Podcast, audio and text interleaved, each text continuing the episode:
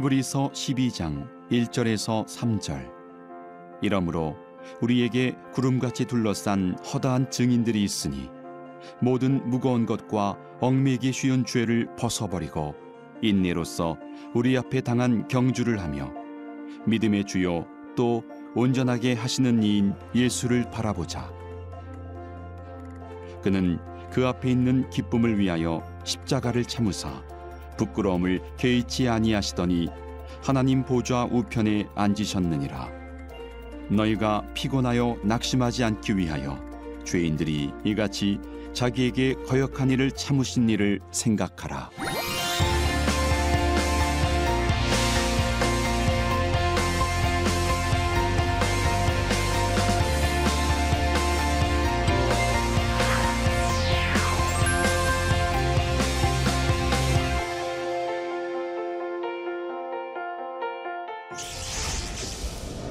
안녕하십니까?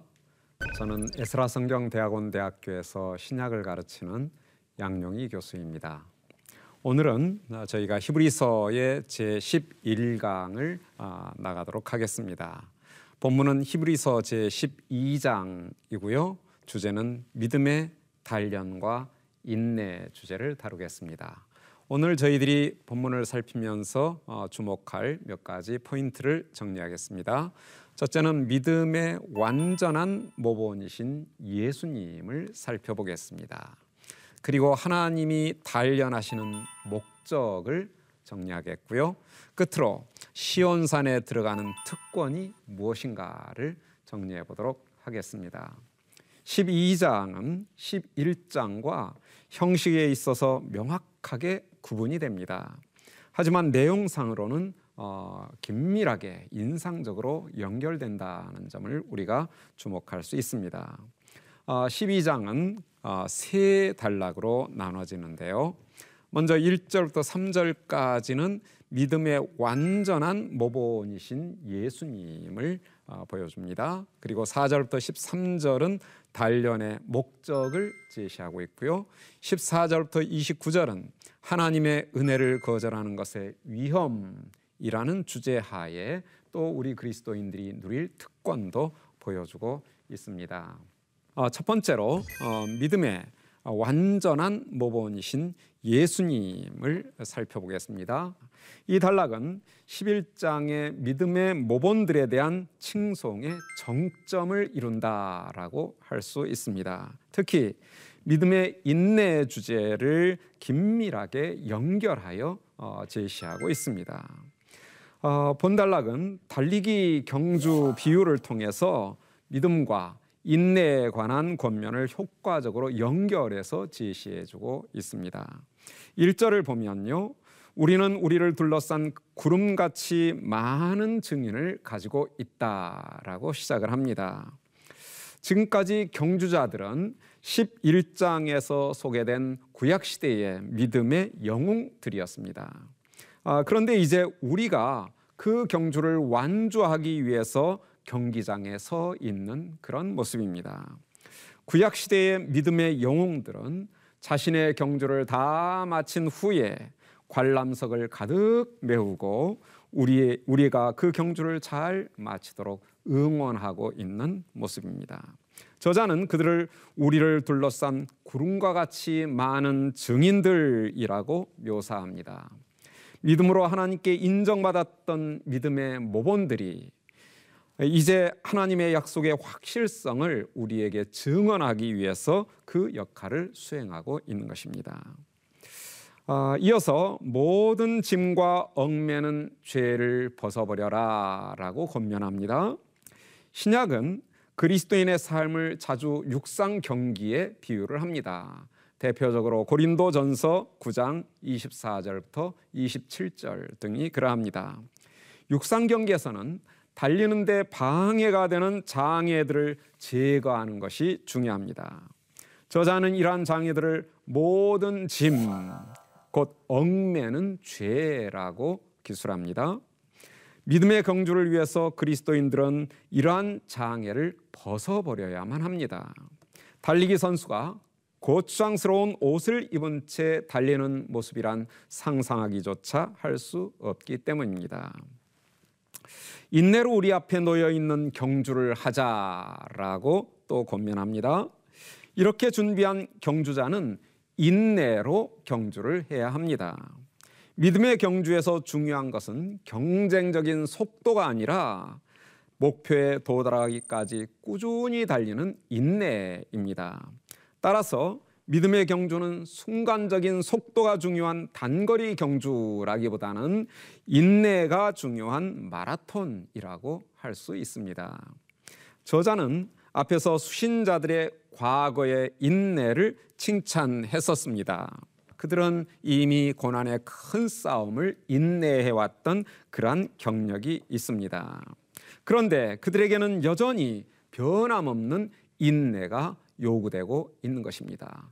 믿음의 경주는 한 번 인내하고 끝나는 것이 아니라 끝까지 인내함으로 그 경주를 마쳐야 한다는 것을 보여주는 것이죠. 자, 2절을 보면요. 믿음의 주요 온전하게 하시는 이인 예수를 바라보자. 그는 그 앞에 있는 기쁨을 위하여 십자가를 참으사 부끄러움을 개의치 아니하시더니 하나님의 보좌 우편에 앉으셨느니라라고 합니다. 어, 믿음의 주 온전하게 하시는 이인 예수라고 했는데요. 원문을 좀 더 있는 그대로 번역하자면 믿음의 창시자요 완성자이신 예수님 이렇게 번역하는 것이 좀 더 적절합니다. 예수님의 구원은 모든 믿음의 기반이 됩니다. 이처럼 믿음의 기반을 제공하시는 예수님은 모든 믿음의 창시자라고 할 수 있는 것입니다. 믿음의 경주자들은 달리는 가운데 예수님을 바라보아야만 합니다. 한편 예수님은 구약시대 모본들이 멀리서부터 믿음으로 바라보았던 궁극적 목표, 곧 구원을 이루시고 제공하시는 분이십니다. 이런 점에서 예수님은 믿음의 완성자라고도 할 수 있겠습니다. 자, 이어서 그분은 자신 앞에 놓여 있는 기쁨을 위하여 수치를 개의치 않으시고 십자가를 참으시어 하나님의 보좌 우편에 앉으셨다라고 얘기를 합니다. 이 믿음의 완성은 십자가의 수치와 죽음을 끝까지 참아내신 인내를 통해서 이루어졌습니다. 그런데 예수님의 인내의 궁극적 목표는 죽음 그 자체가 아니었습니다. 그것은 자신 앞에 놓여 있는 기쁨이었습니다. 이 기쁨은 하나님의 보호자 오른쪽에 앉으시는 것입니다. 그리스도의 인내는 이처럼 영원한 승리를 이루었습니다. 그 결과 하나님의 약속의 성취를 결정적으로 확증해 주는 그런 결과를 가져온 것이죠. 우리는 여기에서 11장 1절에서 저자가 선언했던 믿음의 본질, 곧 믿음의 행동은 보이지 않는 것들이 확증되는 결과를 가져온다라는 말의 최종적인 모본을 보게 됩니다. 이런 점에서 예수님은 믿음의 시작이자 끝이다. 그리고 그 시작과 끝으로서 모든 그리스도인이 따라야 할 믿음의 궁극적 모본, 완전한 모본이시다라고 말할 수 있겠습니다. 자, 이제 두 번째로 단련의 목적을 4절부터 13절을 중심으로 살펴보겠습니다. 이 단락에서 저자는 제자들이 직면하게 되는 고난의 문제를 다룹니다. 제자들이 믿음 때문에 당하는 고난은 하나님의 부성애의 표현입니다. 하나님께서는 고난을 자녀에 대한 단련의 수단으로 사용하시기 때문입니다. 4절을 보면요. 너희가 죄와 싸우는 데 있어서 아직 피를 흘리기까지는 대항하지 아니하였다라고 기술합니다. 앞단락 1절부터 3절은 달리기 비유를 어, 활용했습니다. 그런데 이제 4절은 권투나 레슬링과 같은 격투기를 비유로 사용합니다. 수신자들이 싸우는 대적은 죄라고 합니다. 여기서 죄는 그들을 공격하는 죄인 적대자들을 지칭하는 것으로 보입니다. 앞서 3절에서도 어, 그러한 어, 연결을 볼 수 있었고요. 그런데 수신자들은 그들과 싸우는 데 있어서 아직 피 흘리기까지는 대항하지 아니하였다. 하라라고 저자는 선언합니다.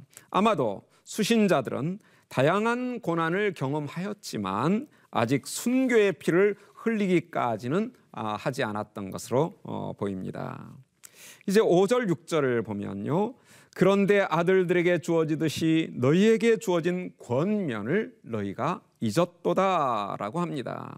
저자는 수신자들이 잠언 3장 11절부터 12절의 권면을 잊고 있다는 점을 지적하고 있는 것입니다. 그 내용을 보면 내 아들아 주의 징계하심을 경역이지 말고 그에게 꾸지람을 받을 때 낙심하지 말라 했습니다. 징계하심을이라고 했는데요. 이 번역은 좀 어, 지나치게 부정적이다라고 생각이 됩니다. 징계보다는 παιδεία라는 단어는 어, 단련이라고 번역하는 것이 좋겠고요. 하나님의 단련에 대해서는 상반된 두 가지의 그릇된 반응이 나타날 수 있습니다. 그 두 가지는 첫째, 단련을 가볍게 여기는 반응입니다. 아버지가 단련하시는데 그것을 우습게 여기는 것이죠. 그런가 하면 그 반대로 단련 때문에 낙심하는 반응입니다. 자, 그런데 주님께서 사랑하시는 자를 단련하시고 받아들이는 아들마다 채찍질 하시기 때문이다. 왜 이런 부정적인 반응을 해서는 안 되는가의 이유를 소개하고 있습니다. 저자는 하나님의 단련을 사랑의 관점에서 설명하고 있습니다. 아버지의 진정한 사랑은 아들을 엄격하게 단련하고 잘못에 대해 회초리를 아끼지 않는 그런 모습으로 표현이 됩니다. 따라서 그분의 채찍은 우리를 향한 그분의 사랑을 확증해 주는 것입니다. 그렇다면 우리가 하나님의 단련과 채찍에 직면할 때 그것을 가볍게 여겨서도 안 되지만 그렇다고 낙심해서도 안 되는 것입니다. 자, 7절과 8절의 본문을 우리가 한번 보겠습니다. 하나님이 아들과 같이 너희를 대우하시나니 어찌 아버지가 단련하지 않는 아들이 있으려 단련은 다 받는 것이거늘 너희에게 없으면 사생자요 친아들이 아니니라. 7절에서 아버지가 단련하지 않는 아들이 어디 있는가라고 수사학적인 질문을 던집니다. 단련은 아버지와 아들의 관계에 있어서 없어서는 안 되는 필수 요소입니다. 따라서 수신자들을 어, 수신자들을 아들들과 같이 대하시는 하나님께서 그들을 단련하시는 것은 지극히 당연하다 할 것입니다. 그렇다면 수신자들이 지금 받는 단련은 근심거리가 되어서는 안 됩니다. 그것은 오히려 자신들의 아들 신분을 확증해 주는 환영의 대상이 되어야 한다라고 할 수 있습니다. 8절에 보면 사생자들이지 아들들이 아니다라고 얘기를 합니다. 어떤 이들은 하나님께 단련받기를 싫어할지도 모릅니다. 하지만 단련을 받지 않을 경우에는 중대한 결과를 초래하게 됩니다. 아버지의 단련을 받지 않는다는 것이 당장은 좋을지 모릅니다. 하지만 결국 사생자는 아들처럼 기업을 받지 못하는 그러한 안타까운 결과에 처하게 되는 것입니다. 자, 11절을 보면요. 단련의 중요성과 유익을 이처럼 강조하고 있는 저자도 그 단련이 어렵다는 사실을 잘 알고 있습니다. 모든 단련이 그 당시에는 즐거움이 아니라 괴로움으로 보인다라고 지적하고 있기 때문입니다. 하지만 진정한 믿음의 통찰력은 그 괴로운 단련의 진정한 유익, 곧 그 궁극적인 결과를 내다보도록 해줍니다. 12절에 그러므로 너희는 연약해진 손과 힘이 빠진 무릎을 굳세게 하여라 라고 말합니다. 수신자들은 믿음의 오랜 경주로 말미암아서 거의 탈진 상태에 있는 것 같습니다. 하지만 남은 거리를 완주하기 위해서 연약해진 손과 힘이 빠진 무릎을 굳세게 해야만 하는 것입니다.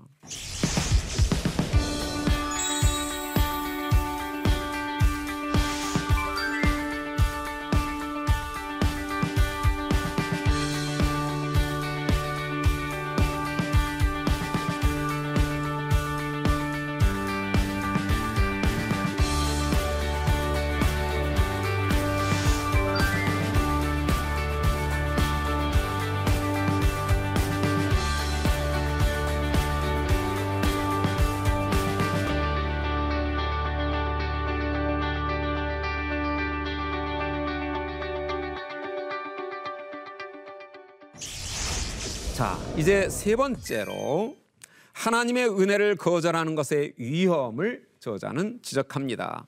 어, 이 단락에서 저자는 앞 단락의 결론에서 언급된 수신자들의 영적 상태와 어, 연관된 그런 권면을 주고 있습니다. 어, 이 단락은 밀접하게 연결된 세 개의 소단락으로 구분이 되는데요. 먼저 14절부터 17절은 추구할 것과 조심할 것을 연결해서 교훈합니다.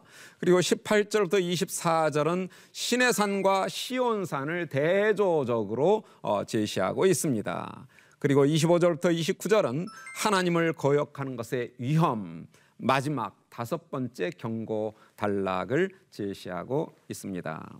자, 그러면 먼저 추구할 것과 조심할 것이 14절부터 17절에서 다루어지고요. 이어서 18절부터 24절에서는 신의 산과 시온산을 대조하면서 수신자들이 누리는 특권을 인상적으로 묘사하고 있습니다.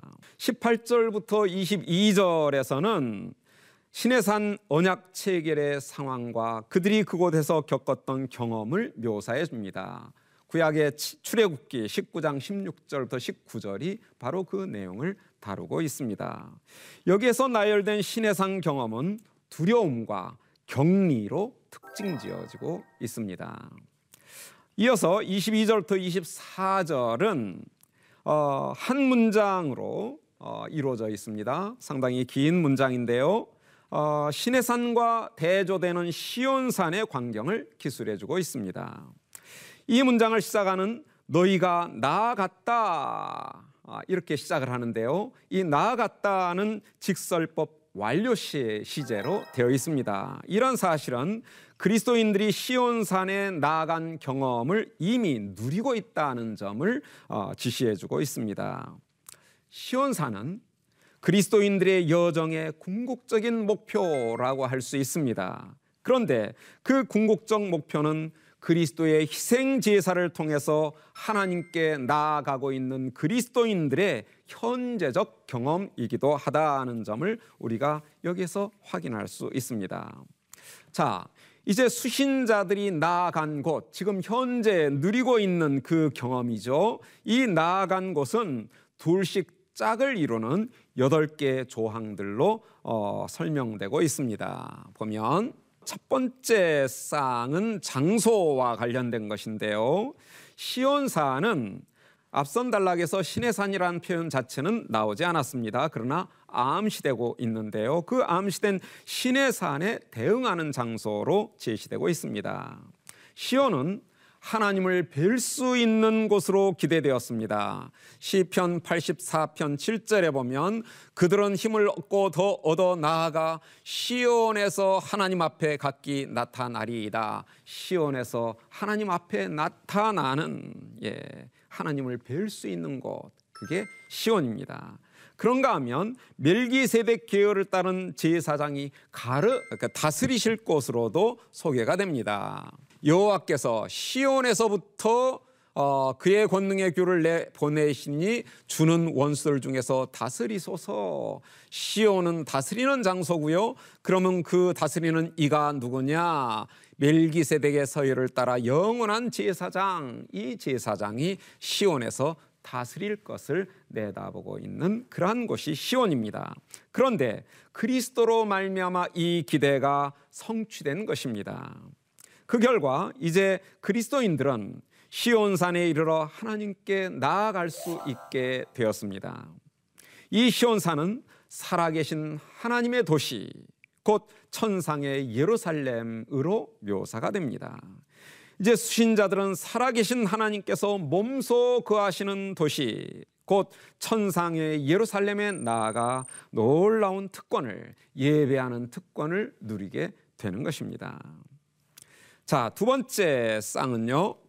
천상의 예루살렘에 있는 자들로 천사들과 더불어 하늘에 등록된 장자들의 교회가 언급이 됩니다.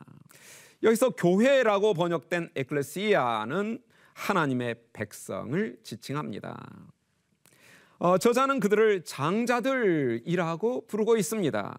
장자는 상속과 축복의 특 특별한 권리를 소유한 존재들입니다. 아, 그런데 앞서서 1장 6절에 보면 또 그가 마다들을 이끌어 세상에 다시 들어오게 하실 때에 라고 함으로써 예수님을 장자라고 어, 소개했습니다. 어, 그런데 장자이신 예수님께서 당신의 백성들을 어, 형제라고 부르기를 부끄러워하지 않으셨다라고 2장 11절에 기술해 줍니다. 그 결과 하나님의 백성도 어, 예수님과 마찬가지로 장자가 되었습니다. 여기서 우리가 주목할 것은 예수님이 장자이시고 우리는 차자가 된 게 아닙니다. 예수님이 장자이신데 우리도 그 장자의 특권을 형제로 누리게 했다는 점을 주목할 수 있습니다. 자, 세 번째로 셋째 쌍은 우리 모두의 심판자이신 하나님과 완전하게 된 의인들의 영들을 연결하여 제시하고 있습니다. 하나님은 모든 사람을 심판하실 분이십니다. 하지만 그리스도의 피에 힘입어 완전하게 된 의인들의 영들은 천상의 예루살렘에 들어가서 어, 그 하나님의 보좌 앞에서 어, 교제하는 특권을 누리고 있습니다. 이 영들에는 이미 죽은 그리스도인들과 더불어서 구약 시대에 믿음으로 죽었던 영들, 죽은 자들, 그들의 영들을 포괄적으로 어, 지칭한다라고 할 수 있습니다. 자, 끝으로 넷째 쌍은 새 언약의 중보자이신 예수님과 아벨의 피보다 더 훌륭하게 말하는 뿌려진 피를 연결하여 제시하고 있습니다. 앞서 우리가 살펴보았듯이 예수님은 새 언약의 완전한 중보자가 되기 위해서 자신의 피를 뿌리신 분이십니다. 9장 15절을 보면요. 이로 말미암아 그는 새 언약의 중보자이시니 이는 첫 언약 때의 범한죄에서 속량하시려고 죽으사 예 언약의 중보자와 피 흘려 죽으시는 그 죽음이 연결되고 있습니다. 그렇게 해서 영원한 기업의 약속을 얻게 하려 하심이라라고 말했습니다. 이처럼 뿌려진 예수님의 피는 아벨의 피보다 훌륭하게 훨씬 더 훌륭하게 말하는 피라고 할 수 있습니다. 창세기에서 아벨의 피는 보복을 호소하였습니다. 4장 10절에 네 아우의 핏소리가 땅에서부터 내게 호소하느니라. 예, 보복을 호소하고 있는 것이죠. 그런데 예수님의 피는 앞서 우리가 살펴봤듯이 9장 15절에서 보았듯이 구속의 은혜를 증언하는 기능을 합니다. 이처럼 예수님의 피는 아벨의 피와 비교할 수 없이 훨씬 더 훌륭한 피다라고 할 수 있습니다. 이로써 시온산의 광경 묘사는 종결됩니다.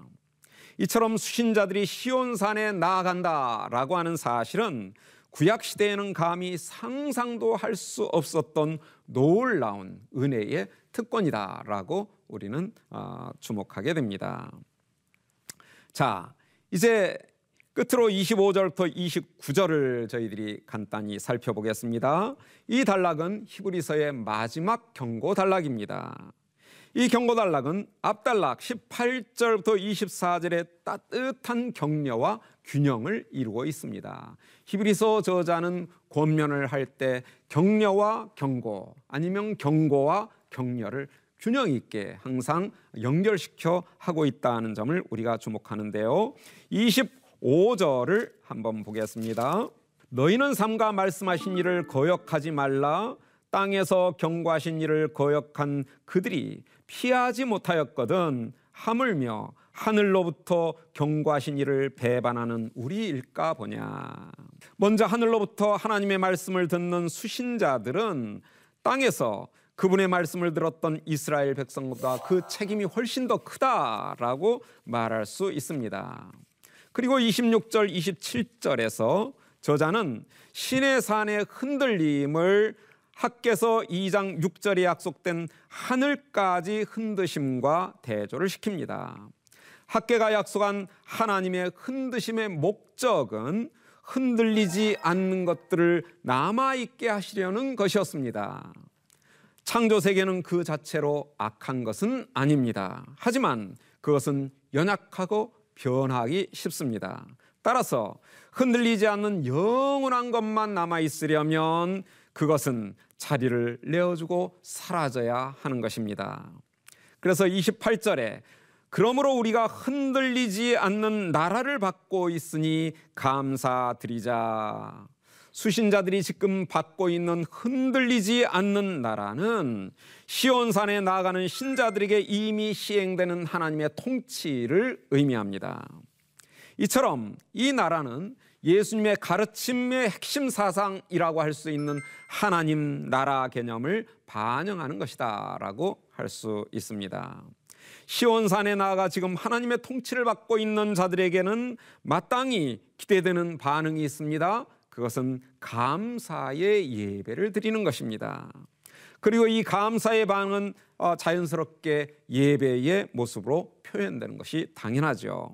그런데 시온산에 나아가 하나님을 합당하게 예배하기 위해서는 신자가 갖추어야 할 태도가 있습니다. 그것은 경외함과 두려움입니다. 그래서 이 권면 단락이 29절에서는 왜 우리가 두려워해야 하는가 그 이유를 어, 말합니다. 우리 하나님은 태워 없애는 불이시기 때문이다.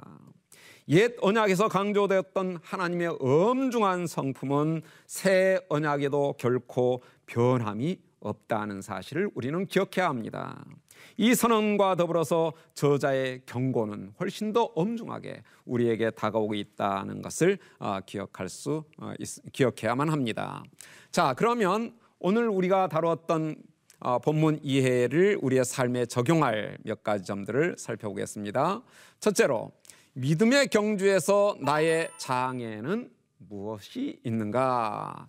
예, 믿음의 경주할 때는 장애를 벗어버려라라고 했는데 우리가 믿음의 경주를 자연스럽게 하기 위해서 자유롭게 하기 위해서 벗어야 할 장애가 무엇인가?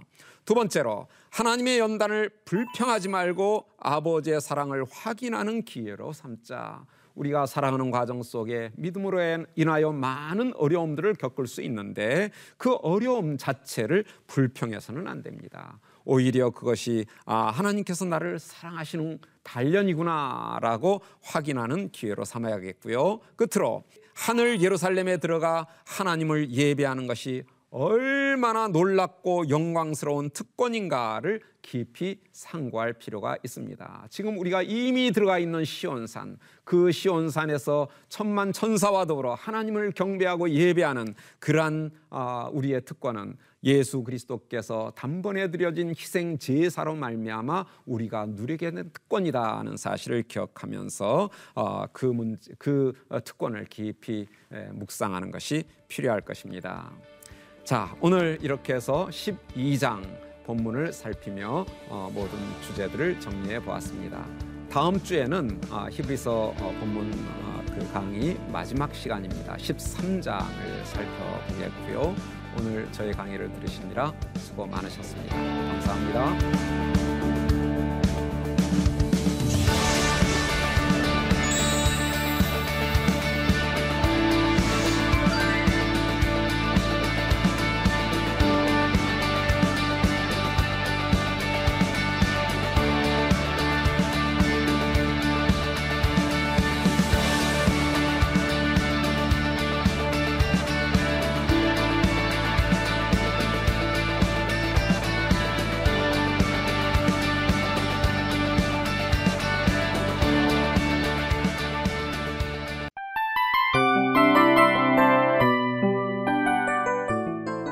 이 프로그램은 청취자 여러분의 소중한 후원으로 제작됩니다.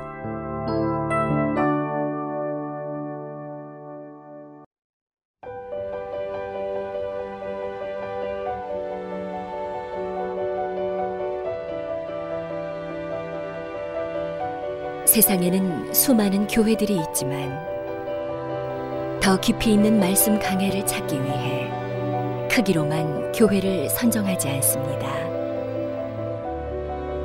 보다 좋은 영적 콘텐츠를 더 많이 나누기 위해 방송비를 받지 않습니다. 1년 365일 복음만 전하고 싶어서 우리는 광고를 하지 않습니다. 온누리의 복음을 땅끝까지 CGN TV와 함께 땅끝 선교사가 되주세요